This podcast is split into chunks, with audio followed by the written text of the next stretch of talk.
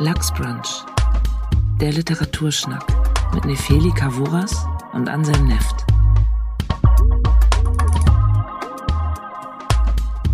Ja, herzlich willkommen zur 19. Folge von Lachsbrunch.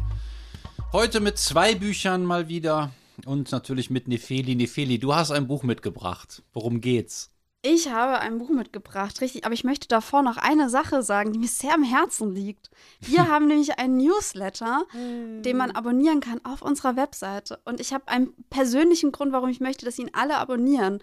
Und zwar habe ich mir in den Kopf gesetzt, immer monatlich ein Lachsrezept vorzuzeigen. Es hat ja einen Grund, warum wir Lachsbrunch heißen. Und es ist mir sehr wichtig, Okay, okay. dass man diese, also ich habe da, ich habe mehr Notizen zu diesen Rezepten gemacht als zu unseren Büchern. Naja, es stand ja auch am Anfang auf des Messers Schneide, ob wir einen Literatur- oder einen Essenspodcast machen. Und das war dann echt sehr knapp. Ja, ich Und wenn wir jetzt über Essen Idee. reden würden, hätten wir deutlich mehr ZuhörerInnen.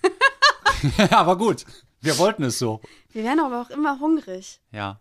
Ich Naja. hoffe, dass es in den Büchern wenigstens ein paar leckere Gerichte gibt. Ja, in dem Buch, das ich mitgebracht habe, gibt es zumindest auch eine Heilbuttsuppe. Klingt super. Ähm, ich habe mitgebracht ähm, äh, Eine Liebe in Pyongyang von Andreas Stichmann.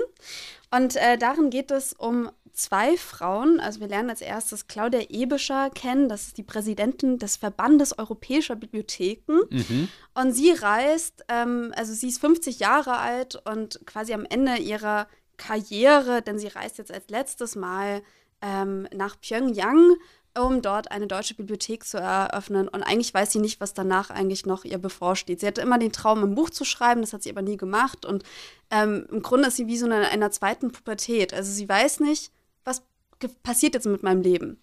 Und sie lernt dort die 30-jährige Sunmi kennen, äh, eine Nordkoreanerin, die ähm, Deutsch spricht, ein bisschen altertümliches Deutsch, aber doch einfach fließend. Und äh, die an der nordkoreanischen, chinesischen Grenze aufgewachsen ist, schon als Kind ein Sprachwunder war und die aber verheiratet ist mit einem deutlich älteren Mann und ähm, als Agentin ähm, arbeitet für die Volksrepublik Korea, äh, DVRK. Ja, und wie der Titel es verspricht, es entwickelt sich eine ja, Liebe, Fragezeichen zwischen den beiden. Das ist so ein bisschen die Frage. Und äh, ich habe das Buch mitgebracht, weil ich das letzte Mal so traumatisiert war von diesen Hanya Yanagihara 1000 Seiten. Könnten Und- wir die Sprachregelung erlassen, dass das Wort traumatisiert nicht so zweckentfremdet wird? Nein, ja, das war jetzt ein bisschen überspitzt gesagt, aber ich wollte einfach mal äh, zeigen, dass es auch kurze Bücher gibt, die ähm, sehr viele Emotionen Mhm. ähm, ja, einem eröffnen können und Das ist, einfach ähm, sehr gut sein können. Ganz wunderbar, die eigene Lesefaulheit so zu kaschieren, weil man mehr Zeit für die Foodblogs haben will. Ja, das, genau, das Buch hat irgendwie 150 Seiten und es ist gar nicht so klar, ob das wirklich ein Roman ist, wie vorne drauf steht, oder eine Novelle. Das wo, stimmt. Wo würdest du Es- den Unterschied von Roman und Novelle sehen? Ist es einfach nur die Länge? Ich, ich ehrlich gesagt kenne ich mich mit solchen Sachen nicht aus. Mhm. Das, mal Insa Wilke anrufen. Genau, Insa Wilke weiß das, ich weiß das nicht. Ich weiß nur, der Roman ist jetzt gerade erst kürzlich beim äh, Rowold Verlag erschienen. Und es gibt, äh, das kann ich auch empfehlen, es gibt beim Literaturhaus Berlin ähm, auf, der auf, auf, dem YouTube-Kanal eine Lesung mit Gespräch mit dem Autor, Andreas Stichmann, wo auch, ähm, also er ist selber 2017 nach Nordkorea gereist und hat da so Videoaufnahmen und die zeigt er bei dieser Lesung. Ah ja, Und das macht ein bisschen äh, Freude, wenn man das Buch gelesen hat und dann noch so Videoaufnahmen dazu die Orte sieht. zu sehen. Genau, das so als der Service. Ja, also dieses Buch habe ich mitgebracht. Ja. Äh, Zu deinem Buch kommen wir später. Mich interessiert jetzt natürlich, wie hat dir dieses schmale Büchlein, das so zwischen Rom Roman und Novelle wandert, gefallen, mein lieber Neft? meine liebe Frau Kavuras. Mir hat das Titelbild schon mal sehr gut gefallen. Das finde ich geschmackvoll und ähm, irgendwie ansprechend und macht ein bisschen neugierig. Ähm, ich habe mich auch darüber gefreut, dass es so ein schmaler Band ist ähm, und habe mich gleich für das Thema interessiert. Ähm, zwei recht unterschiedliche Frauen, zumindest erstmal was so die äußeren Faktoren angeht, die sich äh, in einem Land, von dem ich wenig weiß, außer dass es, glaube ich, bei allen möglichen Demokratieindizes auf dem letzten Platz steht weltweit. Also eine, eine äh, komplett voll entwickelte, seit Jahrzehnten bestehende Diktatur. Ähm, dass das da spielt, ähm, dachte ich, das ist jetzt auch mal was anderes und trägt mich. Vielleicht auf literarische Weise ein bisschen raus aus Themen wie Corona, Ukraine, Krieg und ähm, der, der Nachrichtenlage, die ja momentan äh, besonders bedrückend ist oder sein kann, je nachdem, was man sich so davon gibt. Und ähm, habe von Andreas Stichmann auch schon was gelesen, nämlich die Kurzgeschichten Jackie in Silber, die damals äh, noch im kleinen Mayrisch Verlag erschienen sind und auch schon sehr gut besprochen wurden. Und die haben mir ganz gut gefallen damals. Das hatte ich in Erinnerung und ich, ja, ich kenne so ein paar Autorenfotos und fand den immer sympathisch und dachte, ja, das ist auch so ein cooler Typ und so ein Weltenbummler. Und äh, also die Zeichen standen auf Liebe. Und, und dann? Dann habe ich die erste Seite gelesen. Was soll das denn heißen? Und da. Und dann äh, war es nicht mehr lieber auf den ersten Blick, oder was? Da steht auf der ersten Seite. Oh Gott, die Papiere mit den fett gedruckten Worten. Ähm, die chinesische Schriftzeichenwerbung. Nefeli, was ist eine chinesische Schriftzeichenwerbung? Das, äh, wie, du fragst mich was aus dem Kontext rausgerissen. Ich keine Ahnung, was? Draußen stand eine chinesische Schriftzeichenwerbung. Also eine chinesische Cola-Werbung wäre ja Werbung für Cola. Ja. Eine chinesische Schriftzeichenwerbung wäre dann eine Werbung für Schriftzeichen. Das mag jetzt pedantisch klingen, Ja, aber genau, es. es ist einfach Quatsch. Was er Okay. meint, ist eine Werbung in chinesischen Schriftzeichen. Und wenn es aber so losgeht, auf Seite 1, dann passiert bei mir Folgendes. Ich lese ein Buch anders. Okay. Und dann sind mir fast auf jeder Seite solche Ungenauigkeiten aufgefallen oder, also zum Beispiel habe ich hier einen Satz mal aufgeschrieben, wo beide Unarten des Romans drin vorkommen, nämlich äh, Ungenauigkeit und Sprach, ich sag mal, Überschwang. Abendsonne rätselte durch die hochblättrigen Fichten. Also Fichten haben natürlich keine Blätter. Und eine Abendsonne, die rätselt, das mag irgendwie ganz toll klingen. Es löst bei mir aber nichts aus, außer, ach ne, komm. Und so geht es leider in einem fort. Was ist Molekülgelb? Hast du schon mal ein Molekül gesehen? ja, und dann sind es, gibt sehr viele Ellipsen, das heißt also Sätze, die keine vollständigen Sätze sind, so ähm, setzte sich hin, äh, ein Abend wie dieser. Ähm, ich mag Ellipsen nicht so gerne. Und ja, auch so eine leicht, ich weiß nicht, ob man es direkt kitschig nennen kann, aber da kann dann eine Frau verschiedene Sprachen, da heißt es dann Oktopussprachlerin, weil so viele Tentakel in verschiedene Das ist doch ein Richtungen. schönes Bild. Findest du wirklich Oktopussprachlerin schön? Ja, das da, das, das fand ich gut, als ich das Okay, gelesen habe. und das ist halt, das ist halt das Interessante, ne? Ähm, wir müssen einfach über Sprachgefühl reden. Ich habe auch einen Satz, den ich gut fand. Sie spürte den guten Ernst des Molches, der vor ihr schwamm. Das fand ich schön, zum Beispiel. Na Gott Nein, sei es, Dank. es gab, es gab, ähm, also ich habe mir, mir hat einiges hier gefallen. Dieses, dieses kurze, das Setting, ähm, eine wirklich interessante Liebesgeschichte, wo es sehr stark darum geht, wie gut kann man einen Menschen kennen und wie viel Projektion ist in, in einer Begegnung drin. Und hier haben wir es ja mit in einer ganz komplizierten Situation zu tun, weil die ähm, 50-jährige Claudia ist so ein bisschen von sich selbst entfremdet. Also mit 50, das wirst du jetzt, das wird dich jetzt wundern, Nefeli, ist die Karriere bei vielen Leuten noch nicht zu Ende. Du fängst diesen Podcast hier an, das ist unfassbar. Ich habe hier ein Glas Mate-Sekt und ich bin kurz davor, es dir ins Gesicht zu schleudern. Hilfe! ähm, äh, aber sie, sie hat irgendwie keinen Bock mehr, so ist es einfach. Sie, sie möchte irgendwie was anderes machen. Sie fühlt sich so mehr so zur Literatur hingezogen, das wollte sie vielleicht schon immer. Sie kommt selber aus der DDR, sie kennt also so ein bisschen ein nicht rein demokratisches System. Und ähm, sie ist aber schon leicht von sich selbst entfremdet und lernt jetzt eine junge Frau kennen, die gar nicht mal so erzogen worden ist, dass sie zu ihren eigenen Bedürfnissen einen besonders guten Kontakt hat, die vielleicht gar nicht weiß, ähm, verbringe ich jetzt Zeit mit dieser Deutschen, weil ich die interessant finde oder weil ich die beschatten soll? Ähm, flirte ich mit der, weil das mein Job ist, um an Informationen zu kommen? Und ähm, dadurch wird es sehr kompliziert, weil natürlich auch beide Seiten, ähm, ob sie wollen oder nicht, mit Fremdzuschreibungen arbeiten. Ja, so sind die Leute in Nordkorea oder so sind die Deutschen. Äh, und Sun Mi, Die äh, Koreanerin kennt das Deutschtum vor allen Dingen aus Literatur des 19. Jahrhunderts, aus der Romantik. Sie hat da sogar eine ganze Doktorarbeit drüber geschrieben. Sie spricht auch ja wirklich ein bisschen so. Sie sagt dann sowas wie Sinte malen oder so. Ja.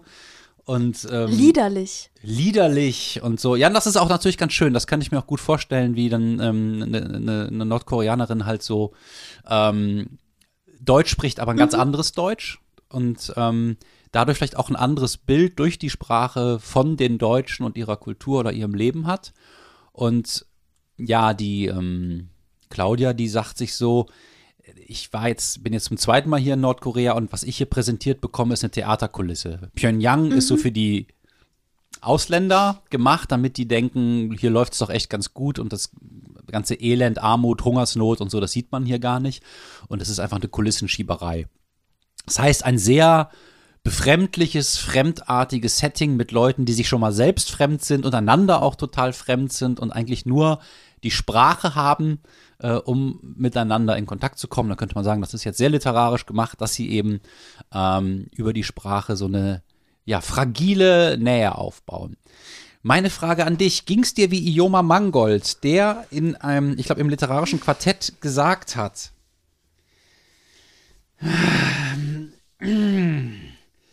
das sei eine seltene Liebesgeschichte. Nein, äh, Entschuldigung. Ich zitiere wörtlich. Ich habe selten eine Liebesgeschichte gelesen, die ich so erotisch fand. Obwohl es keine realen Sexszenen gibt, die ich so raffiniert fand, obwohl sie doch zwei völlig verschiedene Typologien abbildet. Und die auch wirklich seelisch berührend ist, obwohl es am Ende ganz anders ausgeht. Ich weiß jetzt nicht, was er mit ganz anders ausgeht meint und was das mit seelisch berührend zu tun haben will, aber fandst du diese Geschichte erotisch, berührend, raffiniert? Ich fand, ich fand in, in dieser Kürze, ähm, also erstmal finde ich, dass das Andreas Stichmann da sehr viele Hürden überwunden hat, wo ich mir denken würde, da kann man unfassbar viel falsch machen. Das kann an- unfassbar scheitern als Buchprojekt. Das könnte ähm, äh, daran schiefgehen, keine Ahnung. Ich bin ja jetzt kein Fan von dieser Argumentation, aber als Mann aus der Perspektive einer 50-jährigen Frau zu schreiben und aber auch gleichzeitig aus der Perspektive einer 30-jährigen Nordkoreanerin, das ist schon mal so eine, eine Hürde, die er überwunden hat, eine lesbische Gesch Liebesgeschichte zu erzählen. Ähm, das sind so mehrere Ebenen, wo man denken wird, das könnte, das, das, das ist, also es sind alles so heikle Sachen und es funktioniert, aber es gibt für mich da keinen Bruch. Also ich finde das wirklich, das hat er sehr raffiniert gemacht. Ich finde auch gerade so die Perspektivwechseln, also wir sind nicht immer nur bei einer Figur, sondern bei beiden. Das wird wahnsinnig gut gemacht, auch weil es so vom, ähm, auch übers Zuhören also funktioniert. Also man, man ist in der Perspektive von Claudia, wie sie gerade so mi- dabei zuhört, wie sie von ihrer Kindheit erzählt. Und ich finde das teilweise sehr klug gemachte Perspektivwechseln. Ich finde, Ähm, die Perspektive ist einfach ähm, extrem diffus. Es ist einfach. Äh, Finde ich es gar sind, nicht. Es sind zwei personale Erzähler und noch ein, ein auktorialer Erzähler und das ist alles bunt gemischt, so wie es gerade kommt. Und ich fand es ziemlich verwirrend. Weil es mir geht, gar nicht geht so. einfach in Figuren rein und wieder raus, Ja. aber auf eine, äh, auf eine Weise, die ich nicht gut nachvollziehen konnte. Nee, das hat mich gar nicht gestört. Das Mhm. hat mich im Gegenteil eher fasziniert und ich fand, das hat gut funktioniert. Also ich war immer überrascht, wenn ein Perspektivwechsel kam, aber ich war angenehm überrascht. Also ich fand, das war dann auch in dem Moment gerade logisch, dass es dann wechselte und war auch froh um diese beiden Eindrücke der, der Frauen, die sich einerseits natürlich sehr unterscheiden, aber beide so ein bisschen von den restlichen Möglichkeiten ihres Lebens noch träumen und da irgendwie so Ja, eine ja, Verbundenheit haben. ja. Ähm, und ich fand diese, die, die, diese äh, Nähe und die Distanz zwischen den beiden einfach ähm, sehr reizvoll. Und was ich schon als erotisch empfinden kann, ist ähm, alles, was die, also diese Nähe, die sie zueinander aufbauen, ist natürlich nicht so vorgesehen. Und ähm, na klar, dass das Verbotene, das reizvoll ist, das kann man erotisch finden, muss man nicht.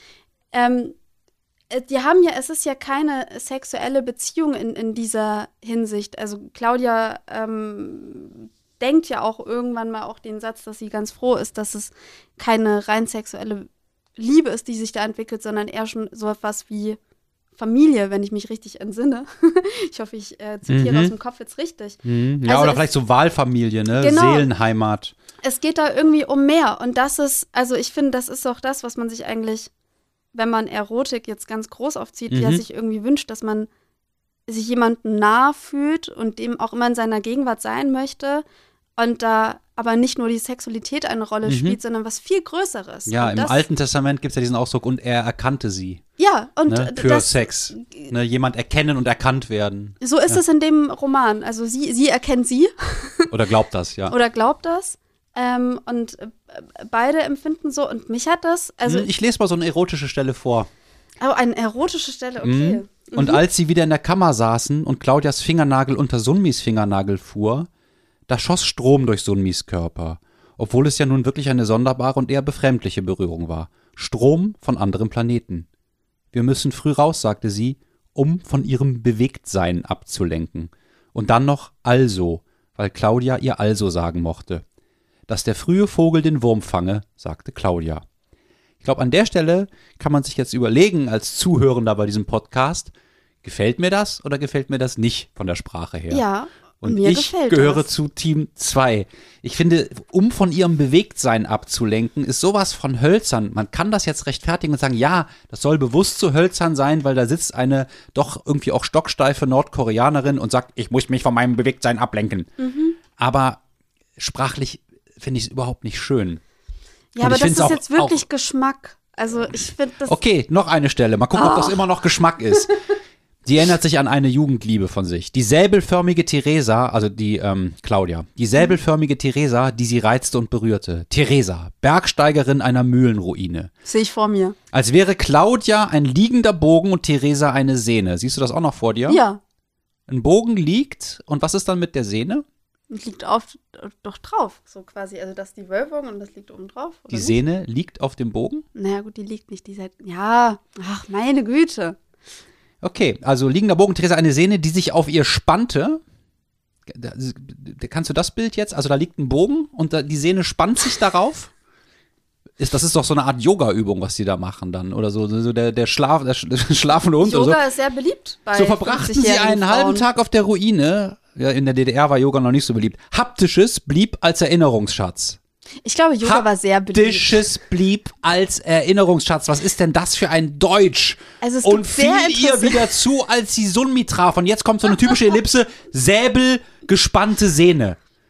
Okay, wir haben hier das Bild des Säbels, säbelförmig, den Bogen, die Sehne. Das ist Kraut und Rüben für mich. Ich komme da überhaupt nicht mehr mit klar, weil alles, was da irgendwie an Bildern entstehen könnte, geht für mich in diesen schiefen Metaphern und in diesem stocksteifen haptisches blieb als Erinnerungsschatz unter, zumal die Stilebenen dauernd wechseln. Wir haben da so Worte wie höchst selbst, schon Mhm. von Claudia, also schon bevor Sunmi mit ihrem Uraltdeutsch da Ich auftaucht. dachte, alle 50-Jährige sprechen so. Ja, ja. Und dann kommt so diskurssicher Blinksten und Sphinxen sie zu ihr hoch. Das heißt, wir haben den Versuch, ein bisschen die Sprachanmutung von Sunmi nachzuahmen, die von Claudia nachzuahmen. Die sind aber in sich selber schon nicht konsistent. Und der Autor bringt noch eine eigene Stimme manchmal rein, die auch in sich nicht konsistent ist. Ja. Das kann man jetzt verteidigen und sagen, das ist ein super Kunstgriff. Ich verstehe nur trotzdem nicht, wie in den Rezensionen die Leute auf die Idee kommen, dass das so ein super Stil ist. Ähm, naja, also ich finde tatsächlich, dass die, dass diese Details sind mir nicht so, so wichtig. Ich finde eher, dass es beim, beim Lesen einfach generell einfach ein größeres Gefühl gibt und ich werde nicht gestört von einzelnen Wörtern. Ja, ich habe mich vielleicht sehr früh stören lassen und bin aus der Störung nicht mehr rausgekommen. Also du, du, du bist wie jemand, der durch die Landschaft fährt und dann sieht er, dass da so ein Strommast ist und denkt sich die ganze Zeit, warum ist da dieser scheiß Strommast? So, so ich hätte den. Strommast wieder vergessen, wenn nicht danach noch einer gekommen wäre und noch einer und noch einer. Ich, Ich gebe dir aber recht, dass dieses Thema mit der Aneignung ganz spannend ist. Du hast ja gesagt, ähm, oh, das kann schiefgehen. Ein, ein jüngerer Mann schreibt über eine ältere und eine aus seiner Sicht jüngere Frau äh, aus Kulturen, aus denen er selber nicht kommt, in, mit einer lesbischen Liebesbeziehung und so. Das finde ich jetzt alles irgendwie nicht äh, unbedingt so weltbewegend und ich finde es auch kein Argument zu sagen, weil ein Stoff schwer ist und das jemand gelingt, ist das dann irgendwie deswegen automatisch ein gutes Buch. Aber das ist ja auch etwas, was er in dem Buch thematisiert, nämlich dass Dichtung eben auch der Versuch ist, das Fremde zu verstehen. Ja. und dass es scheitert und dass man trotzdem weiter dichtet und dass man natürlich in Projektionen gerät und dass man natürlich vielleicht die den Wesenskern eines anderen Menschen nicht äh, greifen kann, aber dass der Versuch ja auch schön ist und dass es auch was Poetisches ist, sich äh, aufeinander einzulassen und das wäre dann damit auch ein, ein Plädoyer für eine Literatur, die sich frei macht von diesem Identitätsgeist, dass man nur über das schreiben darf, was man ganz tief kennt, sondern im Gegenteil, dass man Ja. sich durch Literatur herauswagen soll aus dem eigenen Ich, aus dem eigenen Land, aus dem eigenen Geschlecht und so weiter. Und das ist natürlich eine, eine sagen wir mal, wenn man es Botschaft nennen will, eine Botschaft, die ich äh, unterschreibe oder wo ich da bin, bin ich in dem Team drin. Ich finde es natürlich auch angenehm, weil ähm, äh, normalerweise würde mich äh, sowas eher abschrecken, weil ich mir denke, oh, ich möchte jetzt nicht darüber irgendwie aus einer deutschen Perspektive lesen, wie, keine Ahnung, schlimm Nordkorea oder so ist. Das interessiert mich jetzt nicht so richtig. Das ist eher für mich der Job äh, des Journalismus und nicht der Literatur. Und äh, ich finde das so spannend bei den Figuren, dass die beide ähm, einerseits Vorurteile haben, aber gleichzeitig so ein Verständnis, auch so ein Grundverständnis für, für die andere Kultur. Und ähm, ich finde auch einfach die, die Charaktere sehr clever und sehr angenehm gewählt. Also mir sind beide, ähm, beide rühren mich auf ihre Art und Weise, wie sie gerade im Leben stehen. Und ich bin auch dann grundgerührt davon, dass die voneinander so gerührt sind und denke mir, wie schön, dass es einfach auch Liebesgeschichten gibt, wo man, wo es einfach Menschen gibt, die sich kennenlernen und sich denken, ich kann es noch nicht erklären, aber irgendwas in ihrem Verhalten, die steht da und die rührt etwas in mir und das ist ganz, ganz, ganz groß. Das finde ich schön. Da habe ich eine Frage und eine Anmerkung dazu. Ah, Die ja, Frage gerne. ist, ähm, meinst du, dass Sunmi auch so äh, große Gefühle hat? Ja, Ja? ja. Mir ist das irgendwie nicht klar. Kann Es schon ist auch- sein. es ist ein bisschen also, weil, unklar, das weil sie weiß es vielleicht Geheimnis. selber nicht, ob sie einfach auch nur Claudia als Fluchtmöglichkeit sieht. Aber also, Flucht sehr ist, ja, also diese Fluchtmöglichkeit oder Fluchtwunsch ist ja so groß, dass er als Emotion ja so groß ist und dass er, Hm. also, Also der Fluchtwunsch ist auch sehr verständlich, weil Ja. ihr sehr alter Mann, also wenn der im Koreakrieg gekämpft haben sollte, ist er über 80, äh, dem auch ein Bein da ähm, verloren gegangen ist in diesem Krieg. Der ähm, ist eigentlich ein ziemlicher Stinkstiefel und hat dann manchmal lustlosen Sex mit ihr, um noch ein Kind, also einen Soldaten, wie es heißt, zu zeugen. Was ich nicht weiß, ob das mit 80 so, so leicht ist. Vermutlich geht das gar nicht. Aber ich habe auch keine Ahnung, was für Kriege es da in Korea gab. Ähm, ähm, dass die da, dass die da weg will, ist irgendwie so klar, dass es aber dadurch überhaupt nicht klar ist, ob Claudia auch jemand komplett anderes sein könnte. Aber das ist ja bei der anderen Seite ja auch. Also Sunmi könnte ja auch irgendwie jemand anderes sein, der Ja, wiederum ja, Claudia ja, das beflügelt. stimmt. ist So ja ist das vielleicht Liebe. auch in dem Äh, Verliebtsein so, Ja, ne? eben. Und das finde ich irgendwie so angenehm, weil du triffst dich einfach und es ist gerade die, die richtige Zeit. Also beide Ja. haben ja eigentlich in ihrer Lebenssituation gerade Wunsch, sich zu verlieben, wenn man so Anscheinend, möchte. ja. Und es passt gerade. Und es funktioniert über die Sprache, dann habe ich den Und Eindruck, es weil, funktioniert wirklich über die weil es ist ja, Sprache. als Claudia die Doktorarbeit von ihr liest, ein, Ja. ein, eine Doktorarbeit, die selber schon ein, ein halbes äh, novales Gedicht äh, ist oder ein ganzes und voller äh, Irrsinnigkeiten steckt, auch irgendwie behauptet, dass die, die, äh, dass Nordkorea die Mutter der Poesie irgendwie ist und Ja, dass also Univer ja. Universalpoesie konnte man zum ersten da beobachten und was weiß ich für ein, für ein irres Zeug. Aber da verliebt sie sich irgendwie in diese Art von freischießender Sprachbegabung. Und Ja. da über, über, diese, über diese Art ja, Liebe zur Sprache drücken die sich dann auch äh, über positive Gefühle an sich aus. Ne? Und das ist ganz schön, aber da der Roman ja selber auch jetzt nicht gerade nicht sprachverliebt ist und mir viele von diesen Bildern aber nicht gefallen, bleibe ich da auf halber Strecke zurück. Also ich, ich, ich verstehe das Ansinnen, ich finde das auch gut, Mhm. aber es hat mich nicht besonders erreicht. Bis Nee. auf das Ende. Das ähm, fand ich nämlich irgendwie so realistisch und plausibel Mhm. und gut geschildert, dass ich auch, dass ich da zum ersten Mal sowas gemerkt habe wie ähm, ein Berührtsein. Also da war ich zum ersten Mal wie Dann Iloma Mangold erst. berührt, ja. Ach, aber ich war, was lange hat dich denn vorher berührt? Ich meine, die, die ich glaube einfach ja. der Wunsch, also der Wunsch von beiden, der Mhm. Wunsch nach Nähe von beiden, Mhm. der so greifbar nah war und gleichzeitig auch nicht. Und ähm, auch so dieses, also beide sind ja gerade in ihrer Situation sehr alleine. Also Claudia ist einfach, steht ja wirklich zwischen den Stühlen, weiß einfach nicht, was sie machen soll, ist die ganze Zeit irgendwie mit deutschen jungen Leuten irgendwie umgeben, die noch total die Ambitionen haben und sie halt nicht mehr so richtig. Mhm.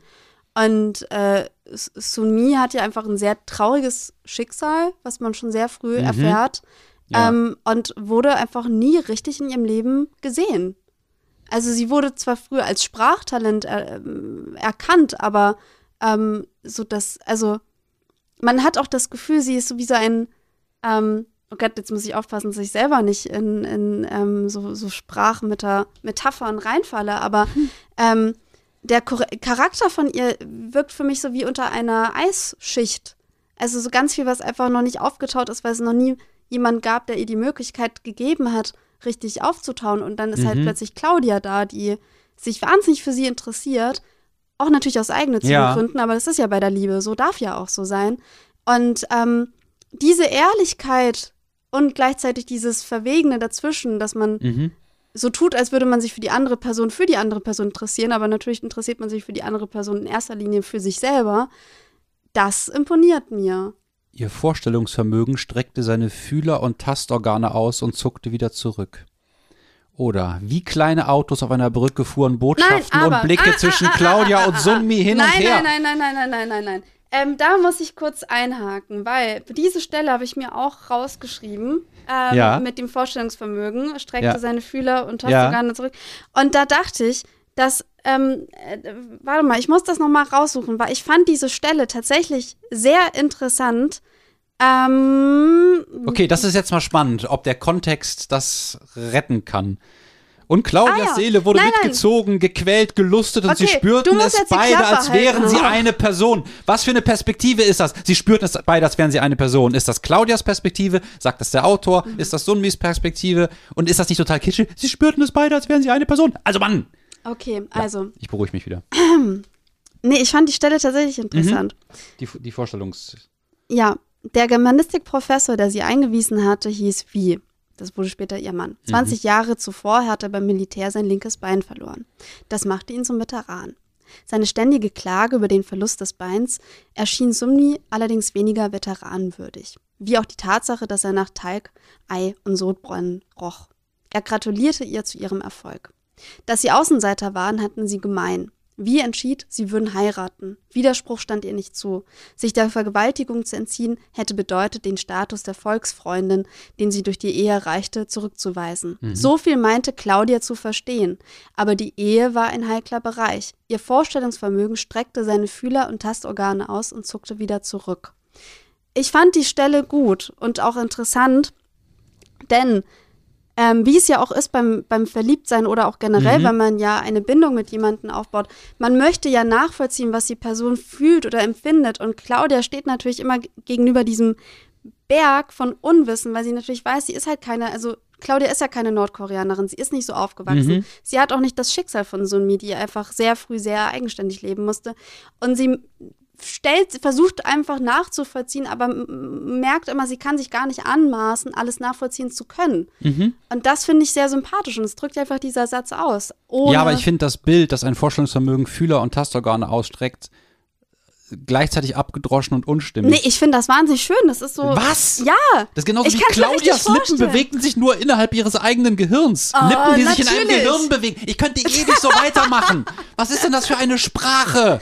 Eine schöne. Ich Okay, finde. das ist nein, jetzt wirklich spannend, weil äh, du bist ja nicht alleine. Es gibt ja mehrere Leute, also das gesamte literarische Quartett und ich glaube, das Vernünftige, vernünftige Leute. die, die waren ja alle so, so, ja, die Sprache. Und dann denke ich, okay, das Sprachgefühl ist ja auch was Individuelles, was Persönliches, was Subjektives.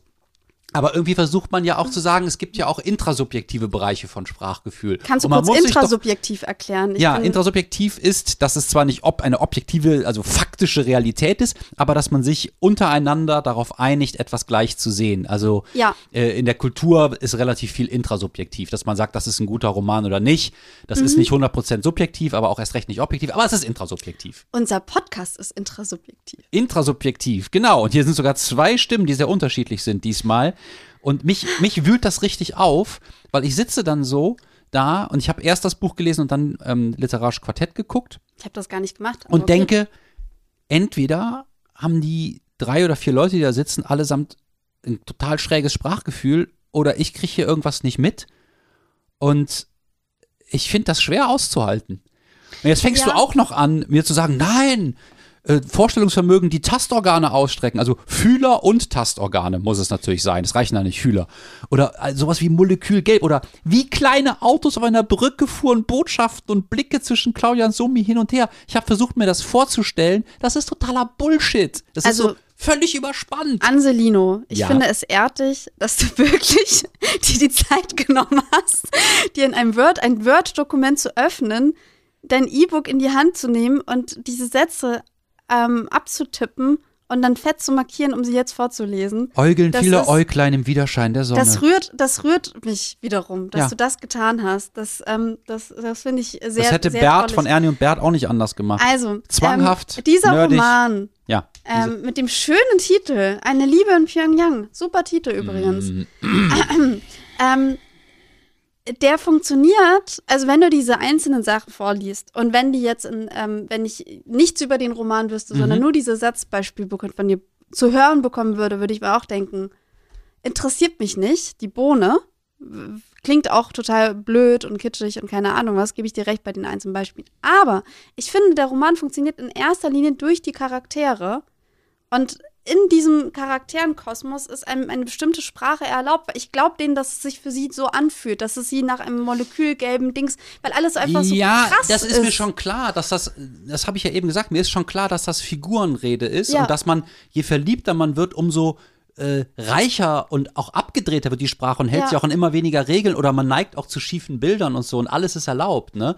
Aber das ist überhaupt nicht konsistent, von Anfang an, nicht bei keiner Figur und auch nicht bei Mhm. der Erzählerstimme, die manchmal noch eine dritte ist, sondern ähm, das sowohl die Sunmi in ihrer, in, in, in, äh, in ja, wenn, wenn sozusagen ihre, ihr Empfinden dargestellt werden soll, also wenn das, wenn die Kamera sozusagen auf ihrer Schulter ist und wir mit ihr so durchs Leben gehen, als auch die Claudia, ähm, sind mehrfach gebrochen. Vielleicht ist das Absicht, vielleicht ist das ein ganz cooler Move. Für mich funktioniert es halt nicht. Obwohl ich die Geschichte auch interessant fand. Und ich habe es auch jetzt nicht ungern gelesen und das Ende hat mich sogar ja bewegt. Ähm, ich habe aber nicht das Gefühl, Claudia oder Sumi gut kennengelernt zu haben, was aber auch nicht schlimm ist, weil diese Anmaßung, dass man die beiden extrem gut kennenlernt, muss ja auch gar nicht sein. Ähm, aber ich habe das Gefühl, dass diese, dass diese charmante Idee, zwei fremde Menschen durch die Macht der Projektion und die Kraft der Worte aneinander zu binden, äh, für mich deswegen nicht so gut funktioniert, weil diese Kraft der Worte, die hier so mächtig beschworen wird, mich immer wieder raushaut.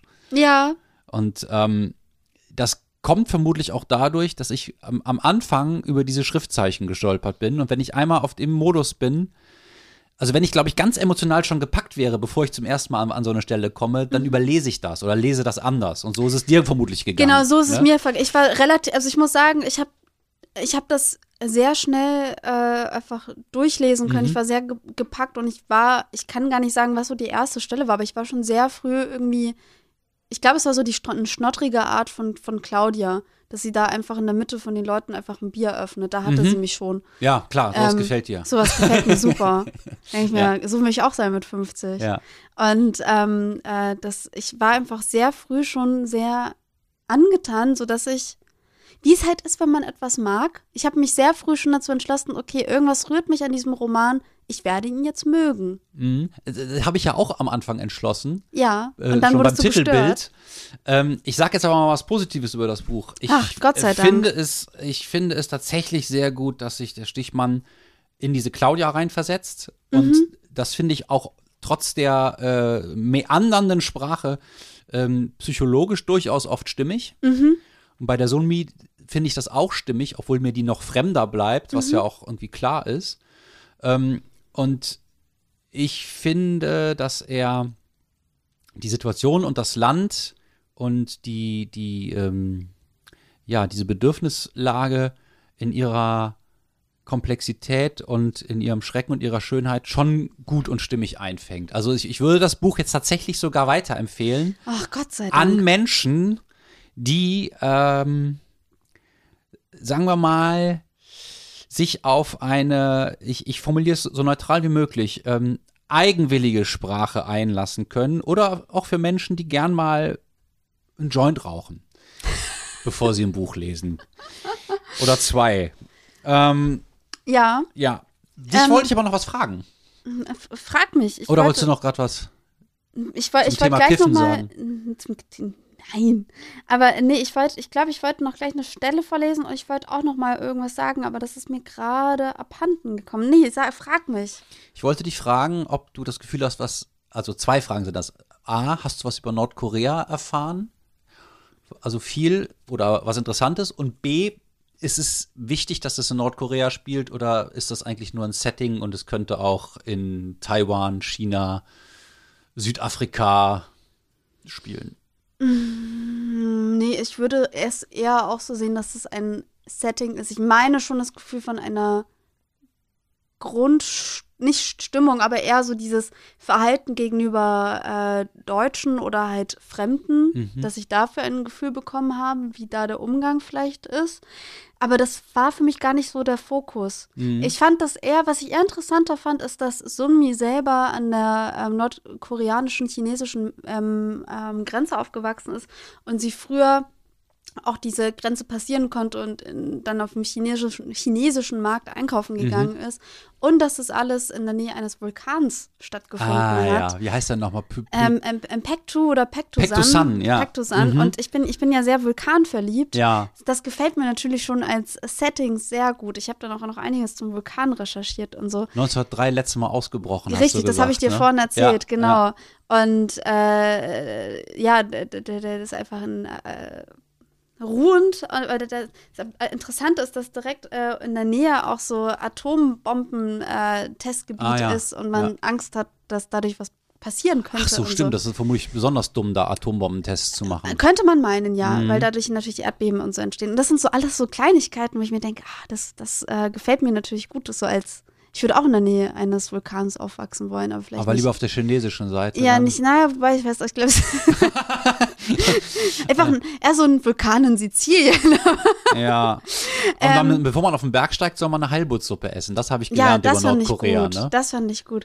Ich fand auch das angenehm. Also mich nervt manchmal Literatur, die eher äh, ein, eine journalistische Reportage ist und nicht ein Roman. Mhm. Ich finde, das findet man auch heute sehr oft irgendwie in der Gegenwartsliteratur, dass eher über ein Thema berichtet wird, anstatt dass wirklich was erzählt wird. Und ich finde, hier wird in einem fremden Setting was doch sehr menschlich Nachvollziehbares erzählt, und zwar eine Liebesannäherung. Und zwar eine Liebe, die wirklich nicht sehr eindeutig ist. Vi- vielschichtig. ne? Absolut vielschichtig. Ja, also ja. es ist auch die Frage, ist das überhaupt Liebe? Also der Titel Mhm. behauptet, das ist Liebe, aber äh, ich weiß Da bin nicht. ich großzügig. Ich, Da bist ich du großzügig, Ja, ich alles alles, ist ich würd, Liebe. ja, ich würde alles Liebe nennen, was, was, was Leute, äh, also dieses, äh, das ist wahre Liebe und das ist nur Projektion, das würde ich so nicht sagen. Also, das ist Liebe.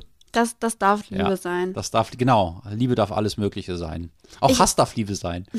ähm, Ich möchte noch eine Stelle vorlesen, und zwar wie, wie Sunmi ähm, angefahren kommt auf der gelben Vespa. Mhm. Das hat mich da, da war ich, da war ich schon selber quasi in Sunmi verliebt. Ich, Geil, eine Frau, die auf einer gelben Vespa einfährt. Richtig cool. Die Dolmetscherin fuhr auf einer gelben Vespa ein. Ein fabrikneues Gefährt, dachte Claudia gleich. Der Helm saß kugelrund auf dem Kopf der ungeheuer aufrecht wirkenden Frau. Sie zog ihn aus, legte ihn umsichtig auf den Gepäckträger und stand dann in pflichtbewusster Straffheit vor der Gruppe. Ist doch super, pflichtbewusster Straffheit, gefällt mir gut. Legte die Fingerspitzen gegeneinander, um einige förmliche Großworte zu sprechen. Ich heiße Sie will herzlich willkommen in unserem Lande, welches wir Koryo nennen. Ihr schwarz glänzendes Haar war kunstvoll geflochten und mittels Haarnadeln eng am Kopf festgesteckt. Ihre Stimme hatte eine stille, inwendige Kraft. Sunmi war die Frau. Die Frau war Sunmi. Claudia erinnerte sich nicht, was Sunmi bei ihren ersten beiden Begegnungen im Zug und im Hotel getragen hatte. Sie hatte sie nämlich vorher schon gesehen Mhm. gehabt. Aber jetzt hatte sie sich eine offizielle verwandelt, trug, hatte sie sich in eine offizielle verwandelt, trug Uniform und etwas an ihr berührte Claudias Herz. Es hatte mit Sunmis streng hochgezogenen Augenbrauen zu tun, mit der Steifheit der Uniform im Kontrast zu dem vermutlich warm atmen- atmenden Wesen darunter. Sunmi. mhm. Starker Einstieg für eine Person. Also ich finde sowieso, die Figuren werden alle sehr stark eingeführt. Mhm. Das funktioniert für mich wirklich sehr gut. Also ich finde, dass die große Stärke des Romans sind die Charaktere und wie mit den Charakteren umgegangen wird. Ich habe das ähm, sehr gern gelesen. Okay, ja, ich möchte auch noch ergänzen, dass es neben Sachen gibt, die mir sprachlich, äh, dass es neben den Sachen, die mir sprachlich nicht gefallen, auch Passagen gibt, die mir sprachlich gefallen. Und dass ich am Ende etwas sehr interessant finde, wo die Sunmi ähm, eine anti-westliche Perspektive herausholt, um, ja, um eine, die hat dann eine bestimmte Perspektive und sagt, Menschen, die kapituliert haben, flüchteten sich in Romanzen und von den westlichen Ichlern, die immer nur um sich kreisen, spricht. Und das finde ich sehr, sehr spannend, weil das gleichzeitig, wie so vieles in dem Buch, äh, eine Wahrheit enthält, aber auch ähm, hier eine selbst, ein Selbstbeschiss ist. das finde ich ganz cool. Ähm, und ich, ja, also was das Buch auf jeden Fall ist, das ist schon einfach Literatur. Ne? Das ist jetzt mhm. nicht eine Reportage, sondern es lebt in der Sprache, für die Sprache, von der Sprache. Und ich denke, Nordkorea ist als Setting sehr gut gewählt, weil man könnte vielleicht ein anderes Land nehmen, aber diese, diese Situation, dass die Leute da schon wirklich was vorspielen und dass sie ähm, Zuneigung spielen, um jemand zu überwachen. Mhm. Das ähm, erzeugt ein Bedrohungsszenario, das man sonst selten auf diese Weise so hat, äh, zwischen, dann auch zwischen zwei Frauen. Ich weiß auch nicht, wie es ähm, mit gleichgeschlechtlicher Liebe in Nordkorea aussieht. Ich vermute mal nicht so gut. Ich fand äh, auf jeden Fall interessant, als ich mir gestern Abend das Video vom Literaturhaus in Berlin angeguckt habe, man dann diese ähm, Nordkorea-Bilder gesehen hat, mhm. dann ähm, so Videoaufnahmen aus den Schulklassen, wo einfach jedes Kind talentiert war. Man mhm. hat das Gefühl, man muss als Kind in Nordkorea aufwachsen. Man hat alle Kinder, alle Kinder konnten ja. entweder perfekt Tischtennis oder perfekt singen oder so. Ja, ich Nordkorea einfach, oder Prenzlauer Berg. Das sind so die beiden Hotspots für Ich konnte als Kind gar nichts. Ich hätte, ich, wahrscheinlich hätte man mich da einfach in den Schrank gesperrt, damit ich gar nicht irgendwie einen Klamauk mache. Naja. Ja, keine Ahnung. Aber ja, also das, ähm, ich, ähm, du, du hast recht, also dadurch, dass man so wenig über Nordkorea weiß oder auch das Gefühl hat, man erfährt auch gar nicht so leicht etwas äh, davon.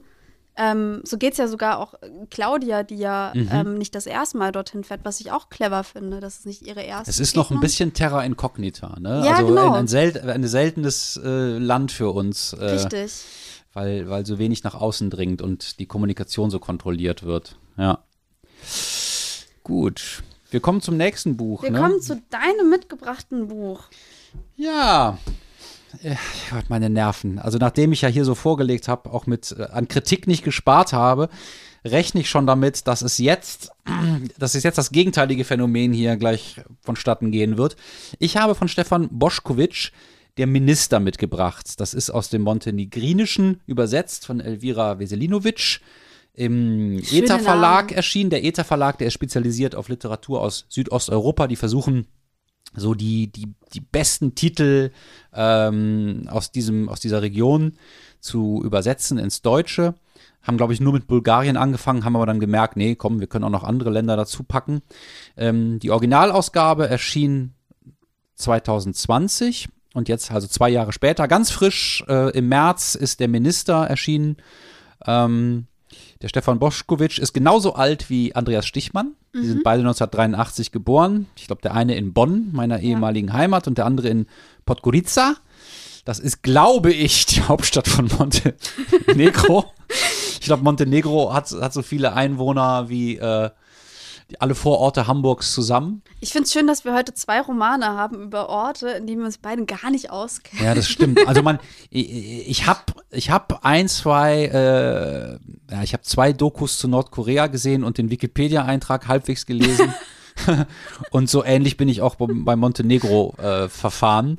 Und ähm, ich würde sagen, beide Bücher erzählen nicht so viel über diese äh, uns fremden Länder, können aber eine ganz gute Ausgangsbasis sein, um Interesse zu wecken, dass man dann mehr darüber naja. erfahren will. Hm, es geht schon los mit der Pinzerei von deiner Seite.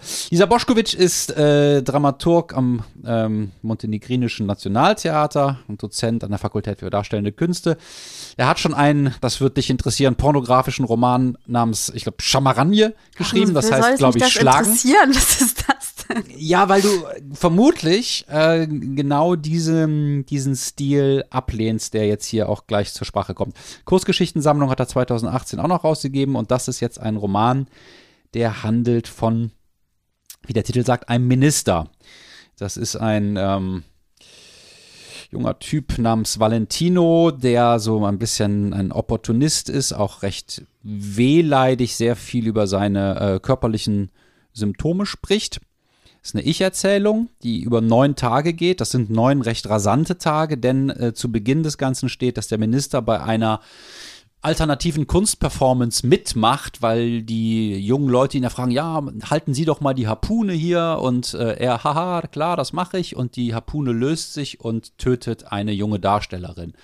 Und ähm, ja, es wird irgendwie all, von allen Seiten gesagt, das ist ganz, ganz furchtbar und das war ja auch nicht ihre Schuld, aber natürlich ist das ungeheuer peinlich und mhm. es geht damit los, dass er überlegt, wie er aus der Nummer jetzt wieder rauskommt und er geht dann erstmal zu der Beerdigung von dieser verstorbenen jungen Frau um da seine Aufwartung zu machen. Und gerät dann über die neun Tage in einen von äh, körperlichen Unpässlichkeiten, psychischen Ausnahmezuständen, Tablettenmissbrauch, ähm, geprägten, fast schon psychedelischen, grotesken Trip, der ähm, bis nach Aserbaidschan führt und mm, so eine Erzählinstanz hat. Also dieser Ich-Erzähler, der ist, sagt selber, er wäre eigentlich lieber Literat geworden und ähm, ist auch, also benutzt Sprache auch sehr stark bewusst und ähm, hat eigentlich mit nichts einen Vertrag, außer dass er irgendwie durchkommen und sich selbst erhalten will und dass er, glaube ich, seinen Vater äh, liebt, also oder da oder ein ambivalentes, aber auch, auch sehr inniges Verhältnis zu seinem Vater hat. Wir lernen dann so ein bisschen eine eigentlich von Korruption und ähm, serbisch-orthodoxen Bedrohungen heimgesuchte Gesellschaft kennen, die noch recht patriarchal ist, ähm, wo, wo es durchaus auch starke Frauen gibt, die aber ähm, ja, es deutlich schwerer haben als die ja, etwas verlotterten, äh, selbstgefälligen, äh, auf Wölfe schießenden Männer, die alle irgendwie Dreck am Stecken haben und da ähm, so vor sich hin mauscheln. Und ich äh, finde das Buch deswegen gut, weil ähm, es wir nicht so, weil wir es nicht so oft haben, dass wir ähm, aus der Sicht eines Politikers so eine Groteske mhm. serviert bekommen, die uns ähm, auf eine leichtfüßige Weise und ohne moralisch zu sein und ohne verurteilen zu sein, zeigt, was für ein Sauhaufen so ein Land sein kann. Mhm. Aber es ist, es ist weder, dass das irgendwie ähm, glorifiziert wird, noch wird es moralisch total abgeurteilt, weil dazu ist allein schon der Minister letzten Endes äh, moralisch zu ambivalent, weil das ist kein richtiges Arschloch, aber er ist jetzt auch nicht irgendwie ein, ein wirklich ein integrer Typ. Und diese Figur fand ich schon ziemlich spannend. Und jetzt sehe ich deinen extrem zusammengekniffenen Mund und so wirklich so einen ganz toten Blick. Also ich habe dich selten so, dich selten so stumpf gesehen stumpf. und bin jetzt wirklich gespannt, was du zu diesem Buch sagen wirst. Oh, das ist sowas Schlimmes hast du mir noch nie angetan. Sowas Schlimmes habe ich dir noch nie angetan. Den wundervollen Minister. Es ist es. Ähm, also wirklich. Ich fühlte mich zum Teil. Fange fang ich jetzt positiv oder negativ an? Wie möchtest du es? Das ist mir eigentlich egal. Ich freue mich über alles, weil ich einfach ja dich kennenlernen will. Ach, das ist die größte Lüge. Ganz scheinheilig hier. Tut er so. ähm, ich habe mich richtig auf das Buch gefreut, weil ich, also, auch wenn man so den, den Klappentext liest, ähm, ähm, habe ich dann sofort Fragen eigentlich im Kopf. Und zwar natürlich zum einen, ähm, also die, die, Erwartungen, die ich an so einem Buch dann habe, sind dann so, ah, okay, vielleicht geht es dann ein bisschen auch um die Verantwortung der Politik gegenüber der Kunst. Also es steht mhm. ja noch die ganze Zeit auch der ja, Frage. Ja, er ist ja Kulturminister. Genau, er ist ja Kulturminister und mhm. auch hinten drauf steht jetzt erst, das Ministerium tötet die Künstler und das ist ja so noch eine Parole, die dann ja entsteht, dass dann alle sagen, ja, das, dieser Vorfall ist im Grunde ja auch irgendwie symbolisch. Symbolisch. Mhm. Aber es wird, ähm, und ich dachte, ja, das ist nicht, finde ich auch wirklich ein interessanter Punkt, der finde ich auch mh, mm, nicht so oft ähm, aufgegriffen wird.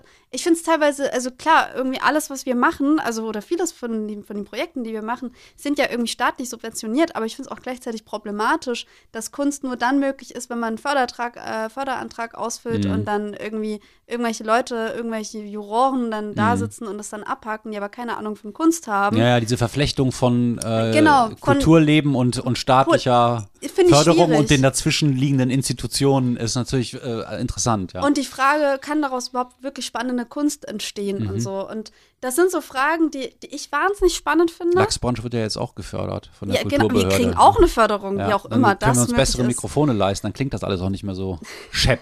Ja, Danke an die Behörde für, für Kultur und Medien in Hamburg. ja. Wir wählen Ähm. jetzt auch SPD oder wer sitzt hier gerade? Der so, Ähm. ihr sozialdemokratischer Podcast. Äh, äh, Live aus denken, Pyongyang. denken, Sie, denken Sie hier den, das Logo der Kulturbehörde äh, sich rein.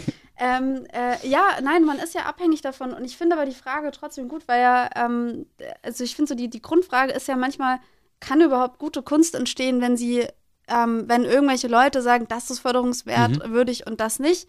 Ähm, und dann ist ja dieser krasse Fall in diesem Buch, dass eine, eine Künstlerin mehr oder minder eigentlich den Suizid schon fast, also es ist, klar ist das Unfall, aber die, die Möglichkeit, dass es passieren könnte, steht ja trotzdem im Raum Mhm. mit dieser Harpune. Also es ist ja irgendwie so ein, ein, eine Kunstperformance, die in den Tod enden könnte. Und Mhm. die ist irgendwie ja anscheinend ver- gefördert oder die, Ja. die darf stattfinden. Ja. Und dann steht dieser Unfall. Ich denke mir so, krass geil, da kann man so viel draus machen. Mhm. Was macht man daraus? Nichts. man macht daraus gar Das nichts. ist erstmal nur eine Behauptung. Das ist dann nur, naja, dann das Zweite, dass ich mir denke, okay, okay. Wir haben ja einen Minister, der ist wahrscheinlich ja auch irgendwie stark traumatisiert. Der hat ja im Grunde eine Künstlerin getötet. Zwar nicht wissentlich und es war ein Unfall, aber natürlich, irgendwie die Harpune war in seiner Hand. Irgendwas ist passiert. Irgendwie, irgendwas ist passiert und sie ist tot und es ist mit seinen Händen Mhm. passiert. Mhm. Und er weiß natürlich, ihm ist relativ schnell klar, so als Minister kann er nicht weitermachen. Und er überlegt ja auch, dann abzutreten und so. Oder Mhm. sehr früh, eigentlich schon direkt am nächsten Tag, sagt er ja, er möchte eigentlich alles einreichen, dass er jetzt hier Finito machen kann. Und dann denke ich mir so, okay, vielleicht geht es jetzt darum, wie guckt, blickt er seinem eigenen Scheitern entgegen. Mhm. Nein, nein, alles danach ist einfach wirklich eine schon fast sexuelle Belästigung gegenüber dem Leser. ich fühlte mich, ich fühlte mich wirklich sexuell belästigt. Ich dachte, so das sind Sachen, die ich nicht lesen möchte. Du hast ja die ganze Zeit den, den armen Stichmann hier zitiert. Hier, mein Highlight. Dass er, Ja. ich, also ich habe ich hab den, den ganzen Ja. Satz nicht rausgeschrieben, aber Mhm. irgendwas bla bla bla. Ich guckte auf meine weltraumgroße Erektion. Mhm. Anselm, ich habe schon auf, keine Ahnung, Erektionen geblickt, die vielleicht so groß waren wie das Saarland, aber weltraumgroß. Erklär mir mal das mal bitte. Also, das ist sicherlich jetzt nicht die genialste Formulierung aus dem Buch. Das ist halt so mega übertrieben, dass es äh, auch es schon nicht mehr ja witzig so. ist. Also es bleibt ja alles mega übertrieben und das ist der Punkt. Also alles daran ist, alles, was daran gut sein könnte, verfehlt es. Auch so, ich meine, es gibt ja auch, man, man sagt ja eigentlich in der Literatur, ähm, äh, Sexszenen funktionieren nicht, weil sobald man sie aufschreibt, sind sie einfach nicht mehr erotisch, sondern einfach nur entweder irgendwie stelzig und weird. Es gibt keine Sexszenen in diesem Buch. Naja, also, Keine einzige. Na, ist halt die Frage, wie definierst du Sex? Es, ist, es gibt keine Menschen, die hier äh, vor uns Sex haben. Na, Entschuldigung, eine Frau, die sich auf ihrem, seinem Gesicht äh, reibt und keine Ahnung was, das ist doch Welche Frau reibt sich auf seinem die Gesicht? Die, die, Prostituierte. nee. Das habe ich nicht gelesen. Hä? Vielleicht ist das, ist das am Anfang? Nee, das ist irgendwann in der Mitte. Okay. Ja, das kann sein. Also es, es gibt auf jeden Fall Erwähnungen von Prostituierten und da gibt es auch eine sehr direkte und äh, kalte Sprache, so die hat mich leer gesaugt und so Ja, weiter. Das genau. sagt allerdings nicht der Minister, sondern jemand anders. Und er selber sagt ja, er hatte äh, monatelang keinen Sex. Ich lag masturbierend in der Badewanne und dachte an Oliveras Titten. Mhm. Ja, Lauter solche Sachen. ja, genau. Aber das wird lauter nicht, aber das kommt vor, genau. Aber das ist ja Rollenprosa. Es ist ja so, dass Ach, dieser komm jetzt nicht damit. Natürlich, das ist ja nicht, dass der Autor sagt, oh, guck mal, was für eine tolle äh, Sprache das ist, sondern dieser Minister ist ja eine hochgradig zwielichtige Figur, genau wie die anderen Männer, die da rumlaufen. Und dass das Buch nicht frauenfeindlich ist, merkt man doch auch an einigen Stellen. Das ist nicht, ich habe nicht gesagt, dass es, äh, dass Es ist, schon fast, es ist schon fast zu positiv gegenüber den Frauen, weil die Frauen sind eigentlich immer die, bis auf diese Petra, die da be- betrunken in Aserbaidschan rumläuft, Ja. sind die eigentlich immer die klügeren, vernünftigeren und nicht so bescheuerten wie die Männer, die eigentlich wie große Jungs da durch die Botanik holzen und alles kaputt machen. Du, ich mache nicht dem, dem Autor den Angriff. Äh, äh, Aber du hast dich sexuell belästigt gefühlt, indem er einfach Ja, darstellt, das- wie es ist. Weil ich, ja, weil ich es aber auf so eine ähm, Art und Weise eklig und widerlich fand, dass ich dachte, das muss jetzt einfach nicht sein. Also das Mhm. hat keinen tieferen Sinn, außer dass ich mich jetzt gerade anekle. Und Mhm. Aber das sind vier, fünf Stellen in dem Buch. ja, und die haben aber gereicht. Die haben wirklich gereicht, dass ich richtig wütend geworden bin, dass ich dachte, das gibt's doch jetzt nicht. Ja. Warum, warum muss Weil- er sich Ja. also da- das ist für mich wirklich grenzüberschreitend gewesen. Und das hat jetzt irgendwie gar nichts mit eigener, keine Ahnung, Brüderie zu tun, sondern einfach, dass ich mir denke, weißt du, wie das für mich war? Das war so, als, als würde Stefan Bos Boschkowitsch ähm, einen super geilen Thriller sehen und er sitzt davor und schreibt das ab. Aha. Und genau auf dieser Ebene bleibt es. Der schreibt einfach das ab, was man gerade im Fernsehen sieht, wie irgendwie ein Typ, keine Ahnung, mas masturbierend da sitzt und äh, irgendwie sich denkt, oh, diese Titten von dieser Frau. Mhm. Und das funktioniert vielleicht filmisch mit den Stilmitteln, aber es funktioniert gelesen einfach für mich null. Aber das sind nur relativ wenige Stellen, die so direkt sind. Das ist ja relativ viel auch doch ähm, literarisiert. Schlag das Buch auf. Es also, Wir suchen uns irgendeine Stelle raus. Naja, okay. weil das ist nämlich die, also die Kneipe Berlin war ein Künstlertreffpunkt für Alternative und Kulturschaffende ohne Festanstellung. Glücklicherweise war sie gerade leer. Ich bestellte einen doppelten Whisky, die Kellner hatten mich schon auf dem Kieker, wurden aber wieder lockerer, als sie Jasna am Eingang erblickten. Sie grüßten sie herzlich und waren sicherlich sichtlich überrascht, dass sie auf Das mich ist doch zugingen. alles langweilig. Das ist wirklich alles, was man da liest. Es ist entweder eklig oder es ist langweilig. Also der, der der Spannungsbogen funktioniert nicht. Okay, es gibt auch ein paar Sachen, die ich positiv finde. Mhm. So. Aber das Buch, also gib mir das, gib mir das Buch wieder. Du, Ansem wollte es mir gerade wegnehmen. Aber ähm, ähm, also tatsächlich, welche Figur für mich zum Beispiel sehr gut funktioniert, ist ähm, seine Mutter. Mhm. Sie hat eine Mutter, die ist dement. Und ähm, was ich da sehr rührend finde, das lese ich auch mal vor, weil das, also es gibt zwei Stellen, die für mich sehr gut funktionieren. Und ich will auch beide vorlesen, weil ich will ja dem Buch ja auch was Auf Positives. den 200 Seiten gibt es zwei Stellen, die Nefeli Kavuras durchaus etwas abgewinnen kann. Denen, den Nefeli Kavuras. Ja. Such die mal in Ruhe, ich sag so lang mal was, nämlich du machst meiner Ansicht nach den Fehler, dass du Ach, dem komm. Buch vorwirfst, dass es nicht das erfüllt, was du dir davon versprochen hast. Du hättest gerne was über die Verflechtung von oder, du, du hast ja die Frage gestellt, ja, ähm, kann es noch eine freie Kunst und Kultur geben, wenn die so vom, vom Staat finanziert ist? Das wird durchaus hier verhandelt, aber leichtfüßig und nebenher. Ja. Oder du sagst, oh, ich hätte gerne gesehen, wie der Mann jetzt tief traumatisiert ist Okay. und wie er mit der Schuld umgeht. Nein, das ist ja gerade der Witz. Es ist genau wie du sagst, das ist eine völlig verantwortungslose Situation, dieses Performance überhaupt machen zu lassen. Dann, dass er da mitmacht, dann, dass er die erschießt und sein erster Gedanke ist, oh ja, das ist jetzt echt doof gelaufen, wie kann ich jetzt meine Stelle behalten? Okay, und aber dann das sag mir verrät aber ja ganz, ganz viel. Und, und auch diese ganze Art, mit, mit menschlichem Elend oder mit den Problemen umzugehen, die man könnte positiv sagen, hemdsärmlich pragmatisch ist, man könnte negativ sagen, völlig abgestumpft. Das ist doch, das ist doch die ganze Zeit, wie in einem Schelmenroman, eine Kritik an dem patriarchalen, stumpfsinnigen System, das da vor Ort existiert. Und wir erfahren relativ viel über diese, auch über seine Haltung zur Kunst und Kultur. Er, er sieht sich ja selber als Künstler und Schriftsteller. Das ist ja, das ist ja doch ja, aber dann recht, sag, mir recht doch lustig. mal, dann sag mir doch mal, was genau der Roman verhandelt. Weil ich habe das Gefühl, immer wenn ich das Gefühl hatte, ah, okay, das ist jetzt also das Thema. Ich wusste nicht, Der warum ich gerade Roman weiterlese. verhandelt die korrupte Politiklandschaft in Montenegro. Das finde ich nicht. Und zwar die ganze Zeit. Nö. Äh, Auf allen möglichen, in allen möglichen Spielarten und Facetten. Okay, aber dann sag mir, wo, was. Und zwar okay. einfach das Problem, dass du als Mann ohne Kompetenzen da so einen Job machen kannst und dass es überhaupt nicht darum geht, ob du kulturell Ahnung hast, ob du geeignet bist als Politiker, sondern dass es nur darum geht, dass du irgendwelche Connections hast und dass du anderen Leuten kleine Gefallen tust, die dir wieder kleine Gefallen tun und die wir anderen Leuten Gefallen tun und dass dadurch sogar das Erbe des Landes äh, in, in Gefahr gebracht wird. Es gibt da diese Kirche, die haben die serbisch-orthodoxen mit einem Hubschrauber 2005 auf einem Berggipfel abgelassen. Das ist wirklich passiert. Das, das ist hier sozusagen der Hintergrund von einer Verwicklung, die ich jetzt nicht ausführen will. Ähm, das ist ein total aggressives Verhalten von den serbisch-orthodoxen, weil eigentlich sie damit sagen, wir erkennen diesen, diesen Vielvölkerstaat, wo es Muslime, Orthodoxe und ähm, also so ähm, Musli ähm, ähm, russisch-orthodoxe oder äh, serbisch-orthodoxe gibt mh, oder einfach verschiedene Arten von Orthodoxie, aber auch von, von so ökonom äh, ökumenischen Ansätzen. Ähm, die schon ziemlich lange da in der Region recht friedlich auch zusammengelebt haben, dass man sagt, nein, es muss hier eine serbische Vorherrschaft her und wir erkennen auch eigentlich gar nicht die Unabhängigkeit Montenegros an.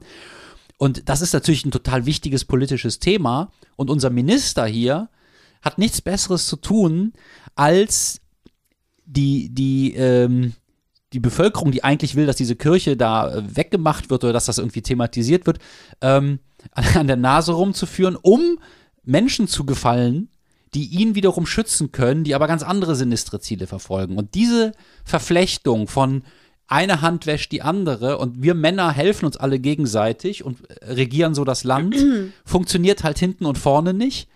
Und die Ja. kompetenten Frauen können gerade noch irgendwie hinten die Scherben aufkehren. Ich würde dir recht geben, wenn, Wenn aber du dazu das, Lust hättest. Nein, nein, nein, darum geht's nicht. Ich habe ich hab wirklich lange gegrübelt darüber, was, was jetzt dahinter steht, weil ich würde dir recht geben, aber die, es sind die letzten neun Tage, der ist eh irgendwie für sich, der, der möchte eigentlich wegkommen.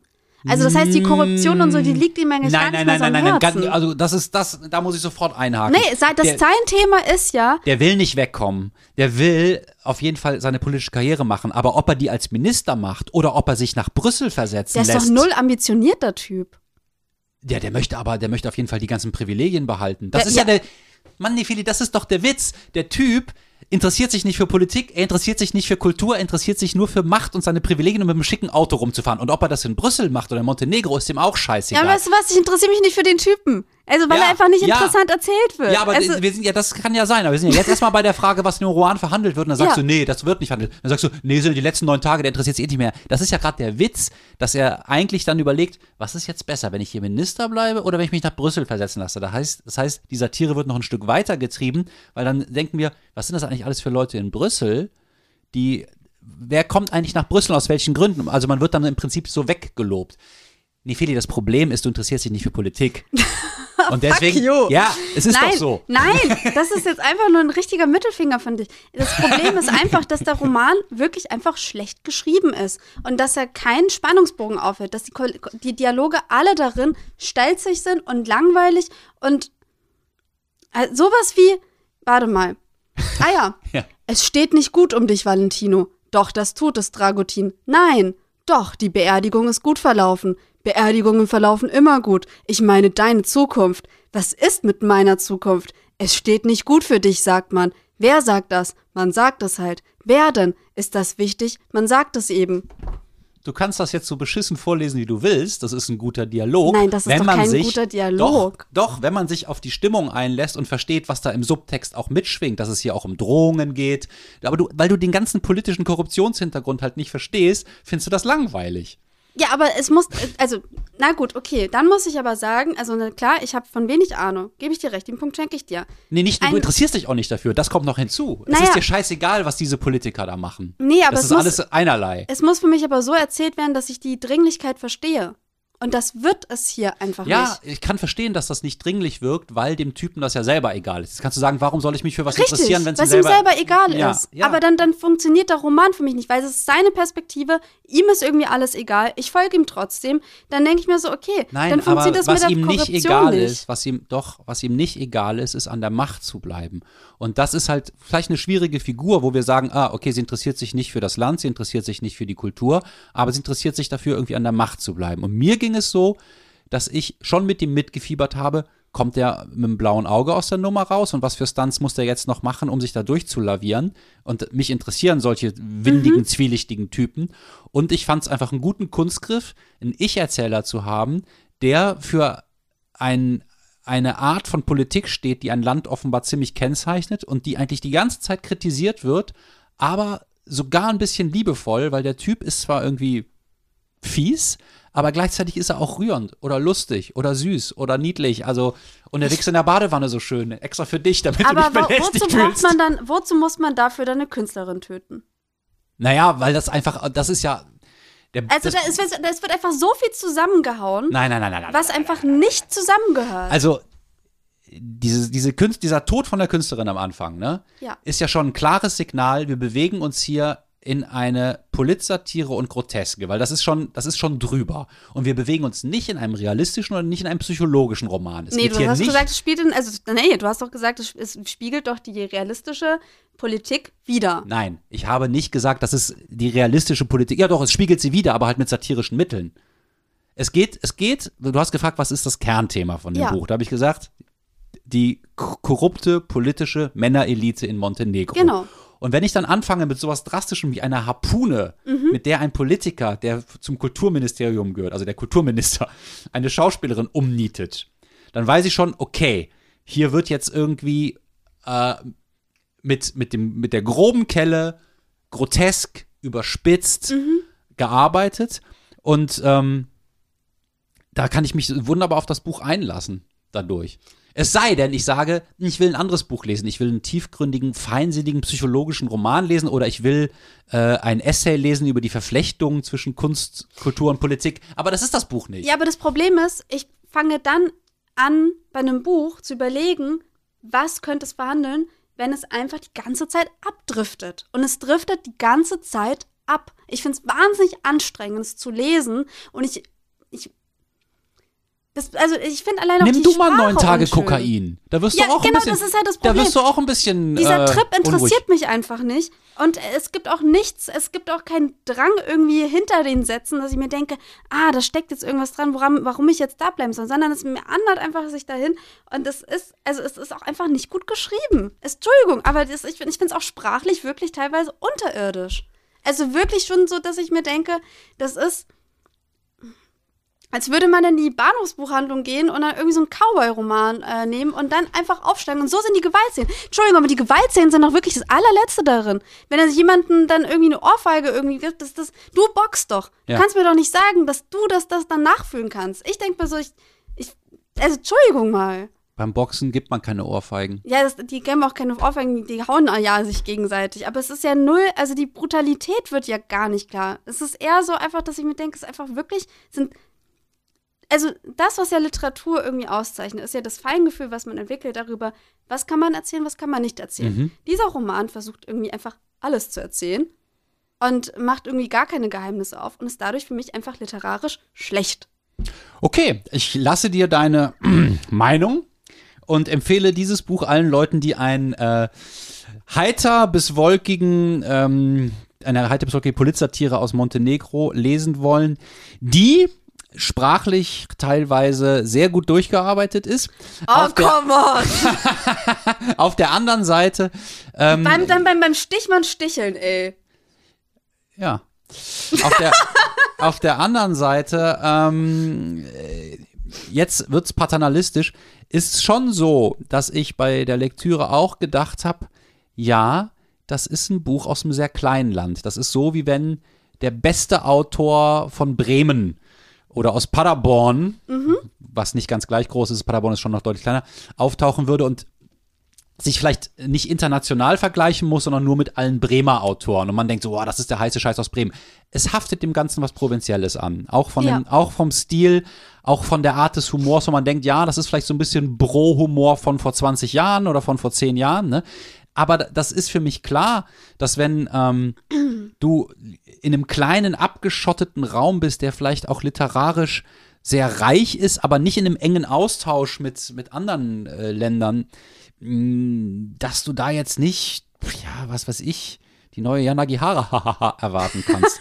ähm, da muss Okay, man ein bisschen ein ganz leichtes Wohlwollen auch mit einbringen. Ne? Und auch ein bisschen sagen, ja, ich lerne durch diese ganze Art natürlich auch einfach eine Mentalität kennen. Und ich finde, es ist halt mh, bei allen Kleinigkeiten, die man dem Buch vorwerfen kann, einfach ein sehr ein sehr äh, gesellschaftskritisches, aber nicht moralisierendes Buch. Und diese Mischung finde ich gut. Ich kann das verstehen. Ähm, ich finde, Stefan Boschkowitsch soll bitte bei Kurzgeschichten bleiben. Ich glaube, dieser Stoff wäre auch für eine Kurzgeschichte sehr, sehr gut. Also ich finde. Ja, Ja. ich weiß nicht. Doch. Da würde so, würden so viele wunderschöne Details flöten Ja, gehen. genau, die, die. Hey. Ähm, ich, ich möchte nochmal erwähnen, dass ich äh, das natürlich auch äh, sehr sympathisch finde, dass, was, was der Verlag da an äh, Kulturarbeit leistet. Ja, der Boschkowitsch war auch gerade in Berlin, ne? Ähm, Genau, einer hatte eine Lesung, Lesung mit und so. Übersetzungen. Und Und ähm, so ein kleiner Verlag hat das ja immer ein bisschen teilweise auch schwieriger mit äh, Kulturprogrammplätzen und so. Und das heißt, ich möchte gar nicht den kleinen Verlag bashen, sondern den Roman. nee, mich. Den, nein, also ich, ich möchte, ich kann. Ich, ja, keine Ahnung. Das Buch, das mich belästigt Das hat. Buch, das mich belästigt hat, Der Minister 2022. Ähm, ich habe keinen Bock mehr über das Buch zu reden. Ich sag, wie okay, es ist. okay. Gut. Wie finden wir da jetzt noch den Abgang? Ja, heute verabschieden wir uns mal nicht voneinander. Nein, heute, das nee. müssen wir jetzt einfach aushalten. Heute geht jeder mal in seine Ecke.